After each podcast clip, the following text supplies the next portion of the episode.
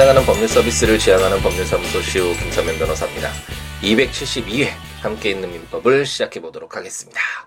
아, 2018년 2월 23일 예, 이제 금요일 아침 시간이네요. 드디어 아, 일주일 행복하게 열정적으로 잘 채우셨는지 모르겠네요. 이제 주말을 앞두고 있는 오늘 하루인데 오늘 하루도 열정적으로 아, 열심히 최선을 다해서 다시 오지 않을 예, 오늘 하루를 아, 정말 소중하게 예, 채워가는 하루가 되었으면 합니다.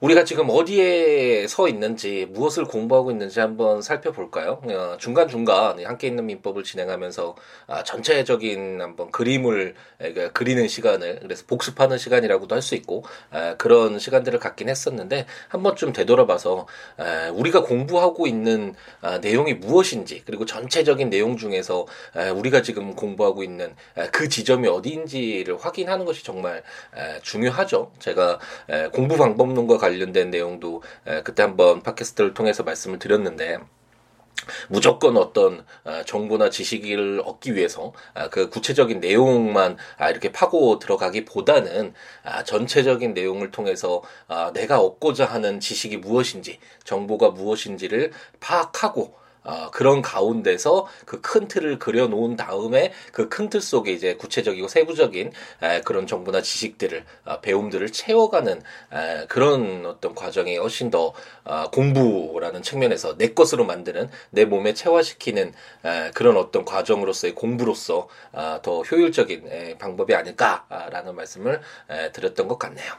우리가 이제 친조편을 공부하고 있는데 민법 이라는 아, 거대한 이 아, 어떤 사법의 일반법이죠. 어, 사법의 일반법이기도 하고 아, 사실 공법 중에서도 이 민법이 에, 이제 에, 차용이 돼서 어, 적용되는 그런 경우도 아, 있으니까 민법은 어떻게 보면 아, 법 중에서 가장 일반법, 아, 기본법이라고 할 수 있고 근데 어쨌든 국가나 이런 어떤 공익적인 그런 측면이 등장하는 공법을 제외하고 개인들 간의 법인을 포함해서 이 개인들 간에 발생하는 분쟁의 어떤 해결 기준 아, 지침으로서 어, 적용하는 것이 바로 사법이고 이 사법의 기본법이 민법이라고 할 수 있는데 이 민법은 아, 크게 봐서는 어떤 법률 관계를 당연히 다루고 있겠죠. 이 사회에서 발생하는. 그래서 이 법률 관계가 가장 크게 봤을 때는 물건에 대한 어떤 권리. 이건 내 거야.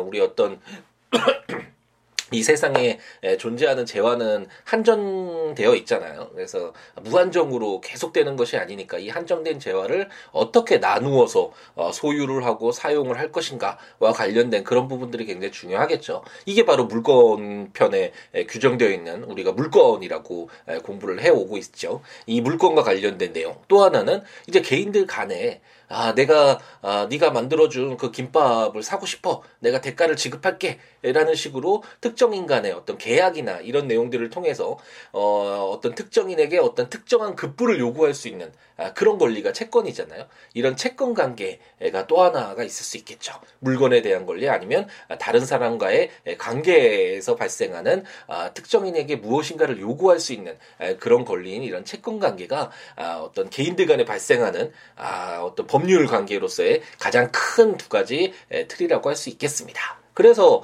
어, 가장 중요한 것이 물건과 채권인데 아까 말씀드렸듯이 물건과 관련돼서는 우리 물건이 재화가 한정되어 있고 에, 그렇기 때문에 아, 마음대로 어, 이 물건에 대한 권리를 창설하는 것을 막죠. 너무나 막 확대되면 이 이거 하나밖에 없는데 이 물건에 대해서 나는 이런 권리가 있어 나는 어떤 권리가 있어 저 사람은 무슨 권리가 있어 이렇게 하다 보면 그 물건에 대한 제대로 된 에, 그런 뭐 처분이라든지 사용이라든지 이런 것들이 에, 불가능해질 수 있잖아요. 그렇기 때문에 에, 물건은 에, 상대적으로 어, 더 어떤 민법에 규정되어 있는 그런 권리 외에 다른 권리를 창설하지 못하게 에, 좀 배타적으로 아, 이렇게 규정해 두고 있는 것이 물건이라고 한다면 채권 관계는 당사자들 사이에 뭐 아무렇게나 합의하면 사실 상관없잖아요. 당사자들이 마음이 그렇다는데 내가 뭐 좀 손해 보더라도 뭐 100만 원을 더 주고 그 시계가 50만 원의 가치인데 그렇더라도 내가 50만 원 더 주고 사고 싶다면 당사자가 합의를 하면 그 매매 계약에 특별히 문제가 없겠죠.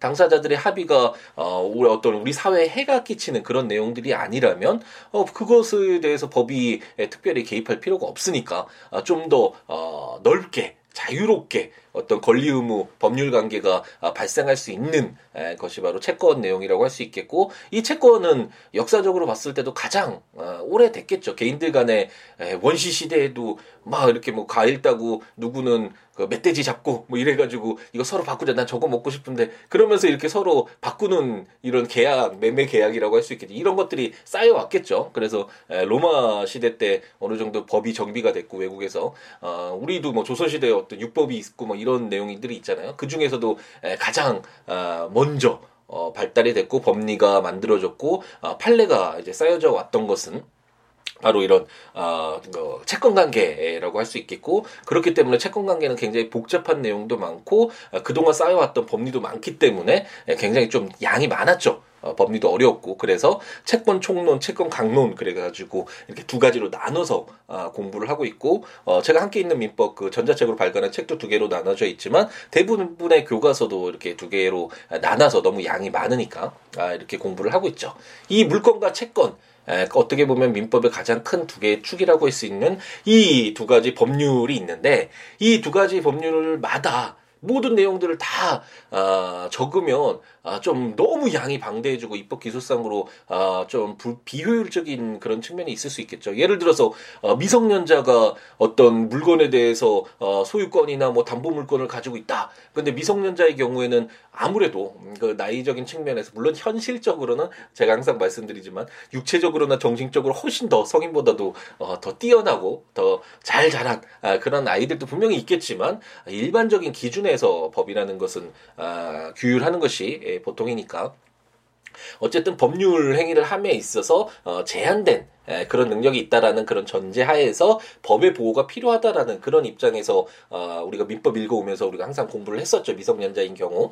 아, 이런 내용들이 만약 미성년자가 법률 행위를 함에 있어서 물건에 대한 권리라든지 아니면 다른 사람과의 뭐 매매 계약 저 오락기계를 사고 싶어서 어, 사는 매매 계약을 체결했는데 그걸 뭐 과도하게 비용을 지급했다든지 뭐 이런 식으로 해서 취소를 해야 된다든지 뭐 이런 내용들이 있을 수 있잖아요. 그럼 이런 내용을 물건과 관련된 모든 내용에도 조문에도 쓰고 그 채권과 관련된 있는데 매매 계약에도 쓰고 위임 계약에도 쓰고 뭐 여러 가지 이 조문마다 다 쓰면 어, 너무 방대해지고 어, 너무 혼잡하겠죠. 번잡하고. 아, 그렇기 때문에 이 판택된 시스템이라는 아, 이런 민법 체계에서는 이게 독일법이 원래 이 판택된 시스템의 시초라고 알려져 있죠. 이제 독일법을 아, 일본이 이렇게 개수를 해가지고 일본 민법전이 만들어지고 우리가 아, 이제 또 일본 민법전을 이제 참고를 해서 어, 거의 대부분 아, 뭐 비슷하게 만들어졌었죠 처음에. 예, 그래서 이렇게 민법 그 체계를 아, 갖게 됐고 어, 그렇기 때문에 이런 민법의 전반적인 아, 전반적으로 공통적인 내용들을 따로 뽑아서 아, 계속 일일이 모든 해당 내용에 적는 것이 아니라 아, 총칙이라고 해서 따로 묶어둬서 이 총칙 규정들이 에, 준용이 되도록 다 적용이 되도록 어, 하는 것이 에, 이 판택된 시스템의 구조고 그렇기 때문에 우리가 민법 처음 어, 공부를 시작하면서 민법 총칙이라는 제목으로 어, 공부를 했었습니다. 그래서 총칙 처음에 공부를 할 때는 이게 정말 외국어인지 외래어인지 외계어인지 의심이 들 정도로 아, 굉장히 어려운 내용이었고 용어 자체가 친숙하지 않을 뿐만 아니라 아, 사실 물건이나 채권이나 이런 내용들을 공부를 해야지 거기서 공통적으로 나오는 법리들이나 그런 내용들이 공통적으로 뽑아진 것이 아 당연히 이런 내용들 뽑아져서 이렇게 적용되는 것이구나라고 생각할 수 있는데 처음부터 민법 총칙부터 공부를 하니까 그게 당연히 아, 이해 안 되는 것이 맞겠죠? 원칙적으로 현실적으로 발생하는 어, 그런 현상들을 통해서 이렇게 법리가 구성된다면 예를 들어서 이제 매매 계약부터 이렇게 공부를 해서 어, 당사자들의 주체적인 부분, 당사자들의 법률 행위를 통해서 어, 매매 계약이 체결되는 부분, 매매 계약이 체결되면 어떤 효과가 발생하는지 부분, 그럼 매매 계약이 어떻게 종료되는지 부분 이런 내용들을 공부를 해서 여기서 주체적인 부분에서 뭐 미성년자인 경우 법률 행위 도움이 필요한 경우 대리 행위를 하는 경우 의사 표시 하자가 있는 경우 이런 것들을 다 뽑아서 그리고 매매 계약 체결했을 때 그 기간 계산은 어떻게 할 것 인지 여부. 그럼 채권이 발생했는데 그 채권이 오랫동안 권리 행사를 하지 않았을 때 소멸시효가 어, 뭐 성립하는 경우 이런 내용들을 공통적인 어, 내용들을 이제 뽑아서 이제 공부를 아, 민법 총칙에 이제 공부를 하게 되는 것이겠죠. 그래서 현상적으로는 그런 어떤 매매 계약을 통해서 여기에서 공통적으로 이렇게 아 뽑아낼 수 있는 내용들을 이렇게 뽑아서 공부를 하는 것이 순차적으로는 맞을 텐데 어쨌든 우리 민법의 구조는 아 이런 공정적인 내용을 따로 뽑아서 민법 총칙부터 어, 규정을 하고 있기 때문에 처음 공부할 때는 상당히 어려운 부분이 있다라는 설명을 드렸고 하지만 우리 함께 있는 민법 공부하셨던 분들은 아 4년 년 동안 함께 걸어오셨던 분들은 이제 뭐 아, 민법 조금씩 가볍게 읽으실 수 있죠. 오히려 아 입법 기술상으로는 굉장히 아, 효율적인 구조구나라는 것을 알 수 있죠. 그래서 이것을 계속 거듭해서 어, 규정할 필요 없이 민법 총칙에 이미 다 규정되어 있으니까 처음에 시작했을 때 이제 법원이 어떻게 되는지 그리고 신의성실의 원칙 아 맨 어, 아련한 그리고 추억 속에 이제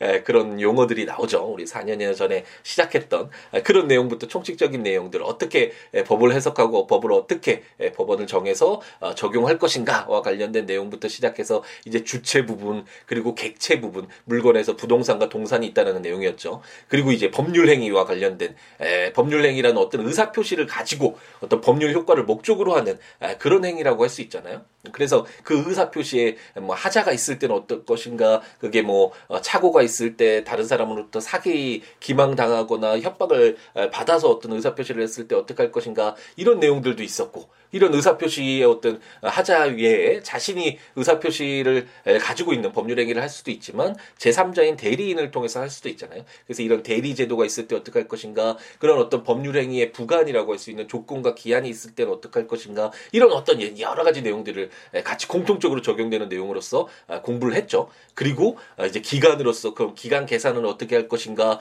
그리고 어 나중에 그 소멸시효라는 아까 말씀 잠깐 언급했지만 권리가 있긴 했지만 권리가 발생하긴 했지만 오랜 기간 동안 권리를 행사하지 않았을 때 그 어떤 그 권리가 행사되지 않고 어 존재해 왔던 그 현 상태를 존중한다는 그런 취지에서 더 이상 권리 행사를 하지 못하게 하는 소멸시효 제도 이렇게 구성되어 있는 민법 총칙을 우리가 모두 공부를 했죠.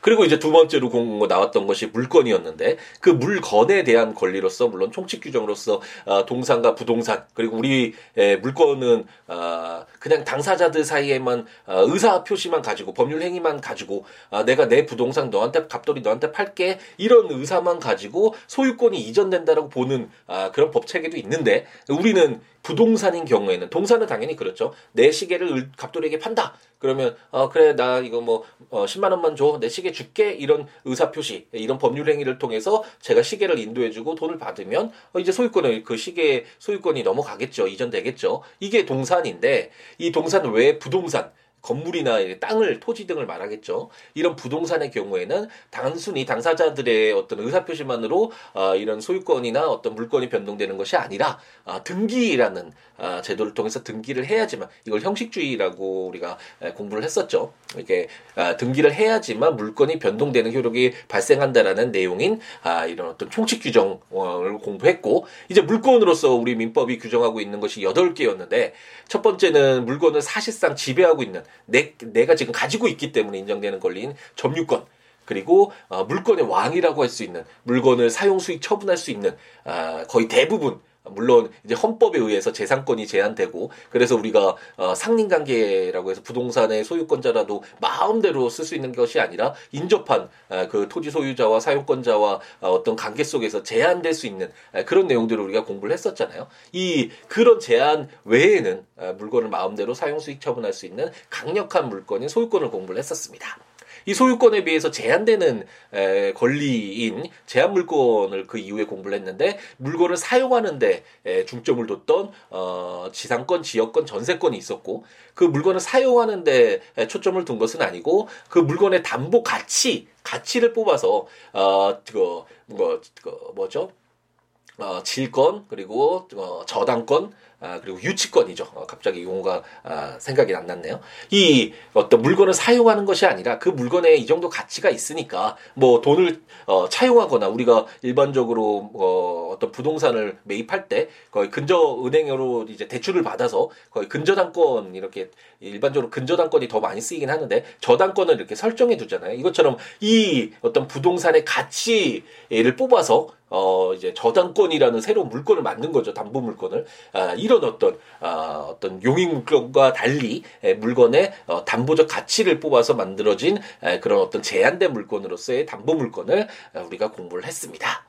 그러면서 이제 우리가 물건을 마무리를 지었고 이제 채권이 시작돼서 원칙적으로는 채권이 어떻게 발생하는지부터 보는 것이 맞긴 하겠죠. 어 그러면 어 그 채권이 발생하는 원인으로서 가장 많이 쓸 수밖에 없는 아, 현대 사회는 사실 계약에 의해서 어, 이루어지는 사회라고 감히 말할 수 있을 정도로 아, 굉장히 중요한 부분이죠. 당사자들 사이에서 여러 사람들 사이에 계약을 통해서 어떤 법률 관계가 이렇게 에, 막 계속해서 이어지면서 어 정말 거미줄 같이 아, 이렇게 엮이게 되는 거잖아요. 그래서 어, 채권 채무가 발생하는 가장 아, 중요한 발생 원인으로서 계약이 있고 그리고 이그 계약 외에 당사자의 의사가 어떠하든 상관없이 법에 정해진 요건만 충족되면 아, 채권이 발생하는 법정 채권 관계로서 어, 사무관리, 부당이득, 불법행위 이런 내용이 있었죠. 그래서 순서대로 따지자면 이런 채권의 발생 원인이 무엇인지를 공부하고 이로 인해서 채권이 발생했다면 그 채권의 종류는 어떻게 되는지 뭐, 뭐 이자 채권도 있고 종류물 채권도 있고 특정물 채권도 있고 여러 가지가 있었죠. 그 채권의 효력은 어떻게 되는지 어, 일반적으로 그 채권을 이행하지 않았을 때 그 채무 불이행이 됐을 때 손해배상 어, 청구하는 그런 굉장히 중요한 내용이었죠.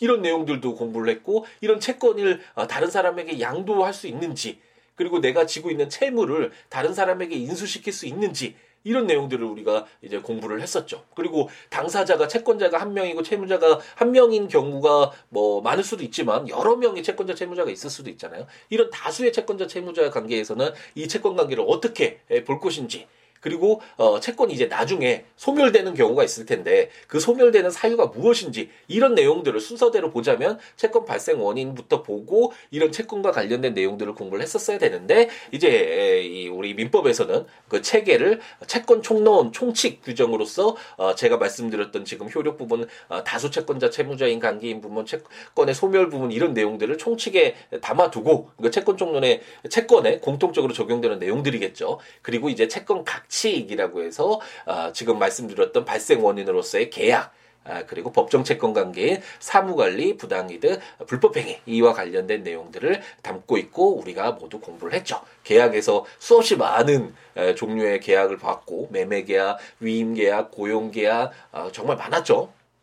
뭐 종신 정기금 계약 이런 좀 용어가 어, 생소한 이런 계약도 바, 어, 우리가 공부를 했었고 위임 계약이나 뭐 소비 대차 계약 아, 14가지 에, 우리 민법에서 규정하고 있는 그런 계약 유형들을 공부를 해서 아, 아 계약에라는 것이 무엇이고 그리고 계약으로 인해서 발생하는 아, 효과가 무엇이고 그리고 계약이 어떻게 종료되고 이런 내용들을 공부를 했고 이제 특별한 법에 정해진 요건이 충족되면 당사자의 의사와 상관없이 채권이 발생하는 법적 채권 관계인 에, 부, 사무관리 부당이득 불법행위 어, 어떤 어, 타인의 사물을 관리할 의무가 없음에도 타인의 사물을 처리했을 때 발생하는 어, 그러면 내가 어, 그 어떤 다른 사람 뭐 어, 불이 났을 때 가서 꺼줬다 그 담을 넘고 근데 어떤 뭐 손해가 발생했다든지 자기 비용이 들었으면 어, 당연히 그것은 당사자가 그런 채권 채권이 발생하는 것을 의도했던 안 했던 채권이 발생하잖아요. 이런 것이 사무관리고 어, 법률상 원인 없이 예, 저에게 뭐 어, 누가 송금을 잘못해서 해줬다. 그럼 그 돈은 제 돈이 아니죠. 법률상 원인 없이 갖게 된 이득이니까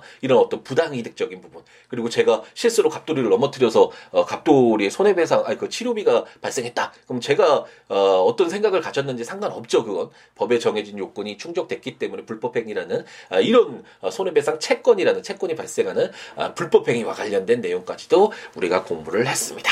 이게 전반적인 이제 민법의 큰 부분이라고 할 수 있고 그리고 이제 제한된 범위 내에서 아, 우리가 대부분 이제 공부를 했는데 이 친족이라는 가족이라는 이 범위 내에서 어, 발생하는 법률 관계를 따로 이제 규정하고 있는 것이 이제 친족편, 상속편 이게 두 가지가 남았는데 이제 가족들, 친족들 간의 어떤 법률 관계를 구체적으로 좀 규정하고 있는 것이 친족편 그리고 재산적인 부분이긴 한데 재산적인 부분은 사실 물권편과 아, 채권편에서 너무나 깊게 우리가 공부를 했잖아요 민법을 공부해 오면서. 아, 하지만 이 가족들 간의 친족들 간에 발생하는 어떤 사망한 자에게 상, 뭐, 재산이 있었을 때 그 상속인들에게 상속을 어떻게 분배를 할 것인지 또 유언적인 부분도 있고 어, 상속과 관련해서 상속을 어, 받지 못한 자가 어, 청구할 수 있는 유류분반원 청구라든지 이런 내용들을 담고 있는 상속편이 있습니다.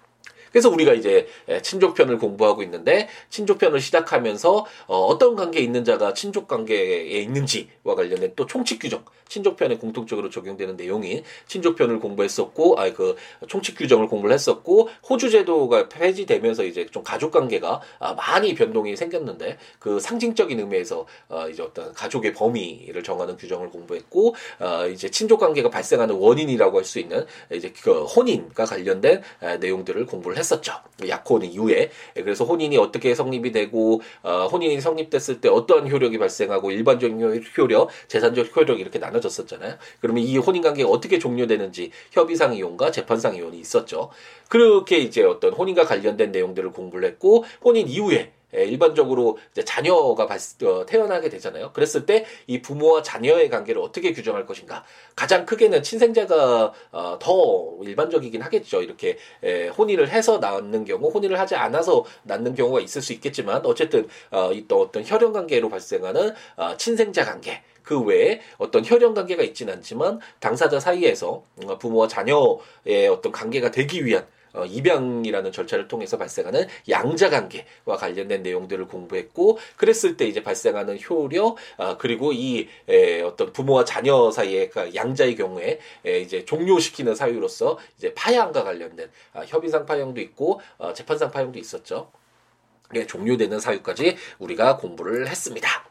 그리고 나서 이제 에, 효력 부분이라고 할 수 있겠죠. 이 자녀 부모와 자녀 사이의 효력 부분이라고 할 수 있는 친권과 관련된 에, 내용들을 우리가 이제 에, 공부를 했고 이 친권자를 누구로 지정할 것인가와 관련된 이런 총칙 규정, 친권에서도 총칙이 있었죠. 이런 내용들이 중심이 되는 친권을 공부했고 그러면 이런 친권이라는 것이 무엇인가라는 아, 그런 내용을 담고 있는 친권의 효력 부분 을 우리가 지금 공부를 하고 있습니다.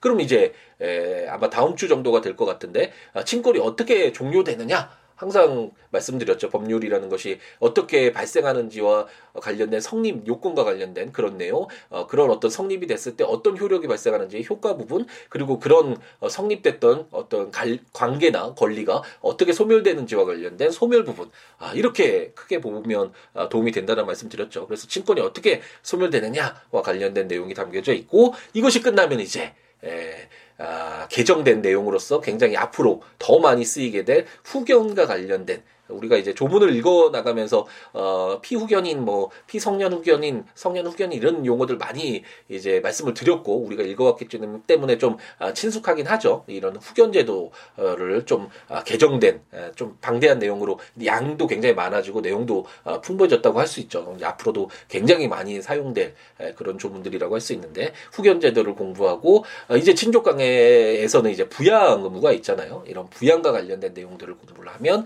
이제 친족 신족편을 마무리 짓게 되겠습니다. 그리고 나서 이제 상속편을 공부하면 아까 잠깐 말씀드렸죠. 어떤 내용들이 담겨져 있는지. 그러면 우리가 1118개의 이 방대한 아, 민법을 모두 공부하게 되는 이런 어떤 감격적인 순간에 이르게 되겠죠.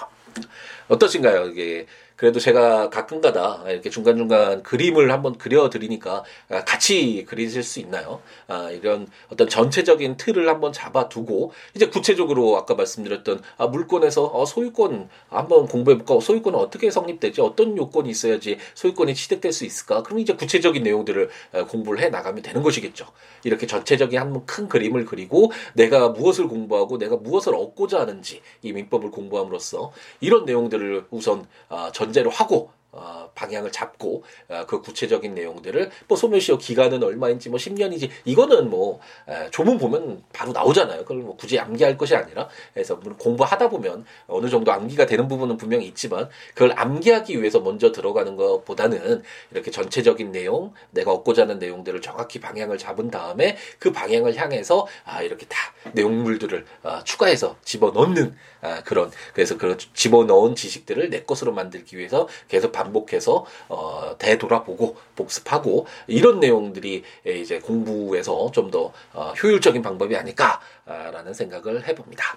여러분들도 물론 이제 법률을 어, 이제 전문적으로 어, 본격적으로 공부하시는 분들이 아니라면 뭐 그렇게까지는 하지 않으셔도 되겠지만 에, 이게 법과 관련된 내용을 공부로 하시는 분들이 상당히 많으시죠. 예전에 로스쿨 학생분들 학생분 그때 한번 상담 오셔가지고 어, 어저저 팬이 많다고 이렇게 감격적인 말씀을 해주셔서 어, 되게 좋았는데 어쨌든 이렇게 로스쿨 학생분들까지도 어, 들으시는 분들이 있으니까 되게 전문적으로 들으시는 분도 있는데 그런 분들에 비해 어, 하자면 이 함께 있는 민법이 당연히 수준이 그렇게 높진 않겠지만 이렇게 전체적으로 한번 에, 그림을 그리고 어, 이런 어떤 공부 방법론은 한번 어, 생각해 보셔서 괜찮으면 어, 그런 방법으로 공부해 나가시는 것도 좋을 것 같고 제가 이렇게 말씀드릴 때 제가 뭘 보고서 이렇게 말씀드리는 게 아니잖아요.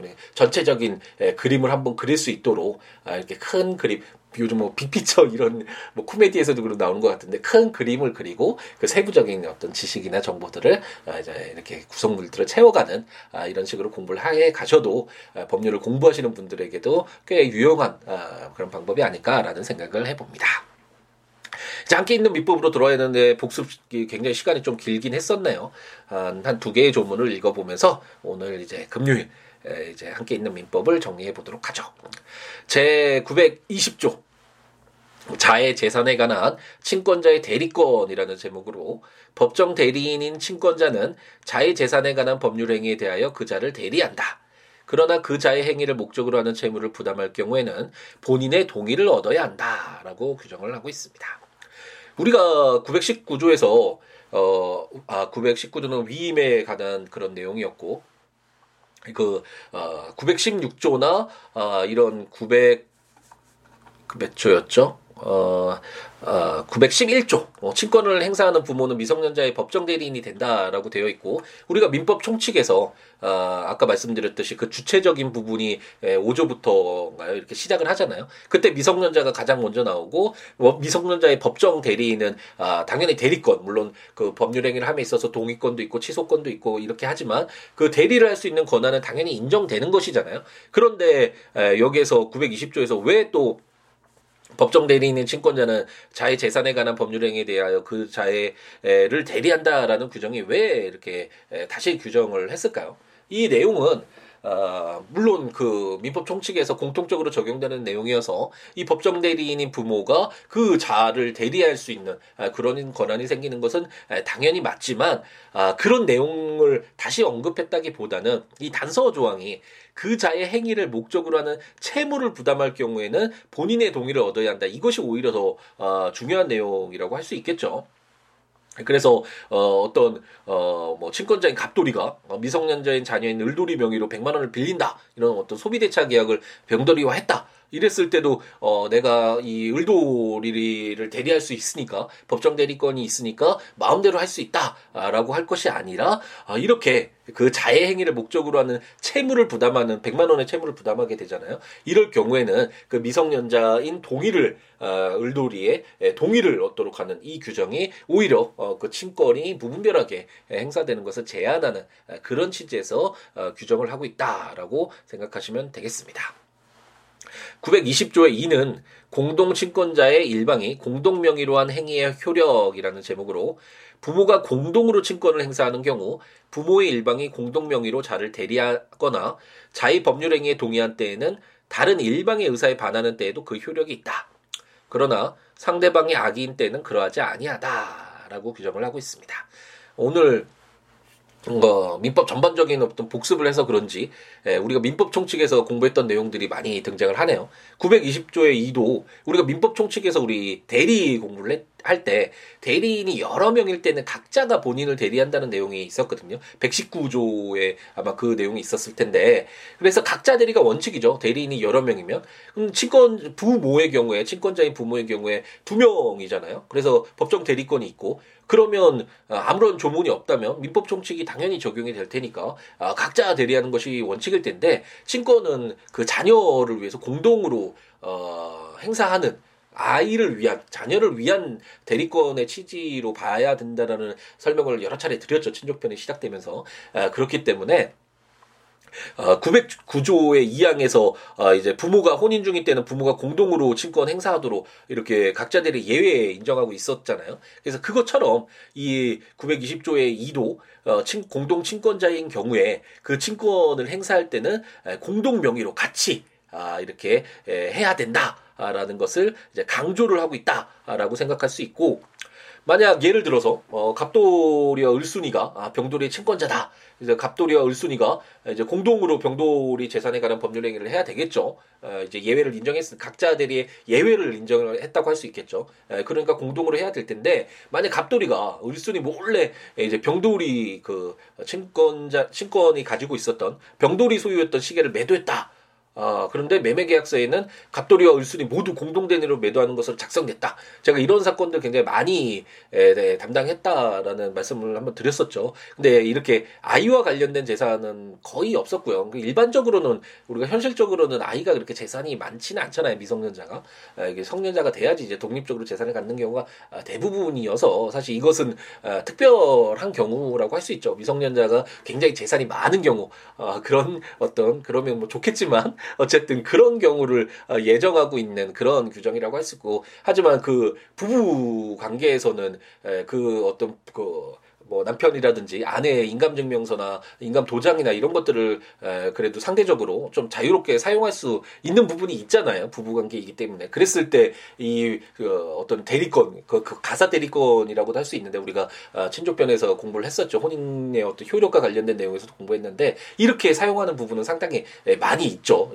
대리권이 있는 것처럼 아, 그런 내용들은 많이 있는데 어쨌든 이거 자녀와 관련돼서도 갑돌이가 을순이 몰래 아, 이렇게 뭐 인감증명서나 인감도장을 가지고 와서 공동 대리인으로 아, 매도하는 것처럼 이런 어떤 아, 현상들은 발생할 어, 수 있, 분명히 있는 아, 그런 경우이겠죠. 이랬을 때 에, 이제 친권자는 공동으로 친권을 행사해서 미성년 자녀를 보호해라. 이런 어떤 측면의 한 측면이 있을 거고 아무리 에, 그런 어떤 미성년자 보호의 측면을 강조하는 아, 그런 어떤 친족 편이지만 에, 그렇다고 하더라도 분명히 계약서에는 공동 친권자로 되어 있고 어, 그 부모고 부모 중에 일방이었고 그럼 당연히 거래 상대방으로서는 아, 믿을 수밖에 없는 아, 그런 상황이잖아요. 그런데도 무조건 이런 거래를 어, 그 갑돌이가 을순이 몰래 했다라는 알지 못하는 그런 사유만으로 어, 이 계약이 효력이 없다라고 한다면 어, 그 거래 상대방은 굉장히 좀 피해를 볼 수 있겠죠. 아, 그렇기 때문에 이것을 어떻게 조율할 것인가가 문제될 수 있을 텐데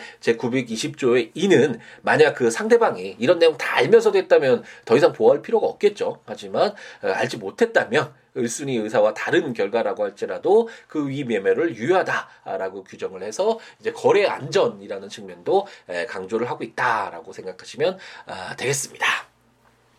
아, 오늘 금요일을 맞이해서 저도 조금 어, 육체적으로 좀 힘든 부분이 있어서인지 좀 말을 오래 하다 보니까 코도 좀 막히는 부분이 또 있네요. 아침 시간에 이렇게 녹음을 하면 이런 부분이 약간 에, 불편하긴 한데 에, 그래도 같이 이렇게 하루를 시작하는 에, 이런 어떤 상쾌함 같이 하는 그런 측면에서 에, 조금 이런 부분은 양해를 부탁드리겠습니다. 조문들 한번 보시면서 어, 들으시면 좋죠. 어, 제가 큰 그림 한번 말씀드렸는데 그 서두에 한번 설명을 드렸는데 아, 그게 정말 맞는지 김사민 변호사가 설명한 내용이 다 들어가 있는지 한번 확인을 해보실 필요가 있겠죠. 제가 어, 가장 그 싫어하는 것이 누가 그렇더래라고 하는 거 어, 싫어한다라고 개인적으로 말씀드렸잖아요. 누구 공자님이 이렇게 얘기했으니까 이렇게 하래라고 해서 그 사람의 말을 듣기보다 주관적인 평가가 들어있는 그 말을 믿기보다 제가 직접 어, 노드를 읽어보고 뭐 예수님이 이렇게 말씀하셨대. 예, 그래서 이래야 된대. 뭐 헌금을 내야 된대. 뭐 이런 거보다는 제가 정말 성경을 찾아봐서 어떠한 말씀을 하셨고 그런 내용이 어떻게 해석되는지를 스스로 아, 그렇게 한번 알아보는 아, 그런 자세가 좀 아, 필요하지 않을까라는 설명 드렸고 저 개인적으로는 그래야 된다고 생각을 한다는 말씀을 여러 차례 드렸는데 어쨌든 어, 김삼 변호사가 이렇대 그러면서 아 이런 내용이 있대라고 해서 무조건 믿지 마시고 한번 이런 조문들을 한번 찾아보시면서 정말 맞나 이런 내용들이 담겨져 있나 민법이 정말 그런 법인가 아, 확인해보는 에, 그런 태도가 있으면 아, 더욱 좋겠죠. 그래서 국가법령정보센터 에, 치셔서 민법 한번 전체적으로 보셔도 좋을 것 같고 제가 전자책으로 발간한 함께 있는 민법, 아, 민법 총칙, 물권편, 채권 총론, 채권 강론, 친족편, 상수편 모두 발간이 됐으니까 조문과 설명들 참고하시면서 아, 들으셔도 좋겠습니다. 그리고 블로그 siwoolaw.com .net, siwo.com, siwo.net 블로그에 해당 조문과 설명들 참고하시면서 들으시면 좋을 것 같고 어, 이 법률 외에도 민법 외에도 어떠한 내용이라도 좋으니까요. 여러 가지 이야기 함께 나눴으면 좋겠고 siwo.com, siwo.net 블로그나 siabooks.com, siabooks.com 블로그나 026959-9970 전화나 siwo 골뱅이 gmail.com 메일이나 트위터나 페이스북에 siwo에 오셔서 여러 가지 이야기 함께 나누면서 더불어 함께 했으면 하는 희망을 가져봅니다. 아, 이번 한 주도 아, 약속을 지켜서 아, 월요일부터 금요일까지 여러분들 아침 시간에 찾아뵐 수 있어서 아, 너무 좋았고 이제 다음 주도 아, 또 빠짐없이 여러분들 아침 시간에 찾아뵙도록 하겠습니다. 주말 행복하게 보내시고 이제 주말 맞이하기 전에 오늘 하루 금요일 또 불금이죠. 오늘 하루 행복 가득하게 다시 되돌아올 수 없는 시간이니까 행복하고 열정 가득하게 채우는 우리였으면 합니다. 다음 주에 뵙겠습니다. 감사합니다.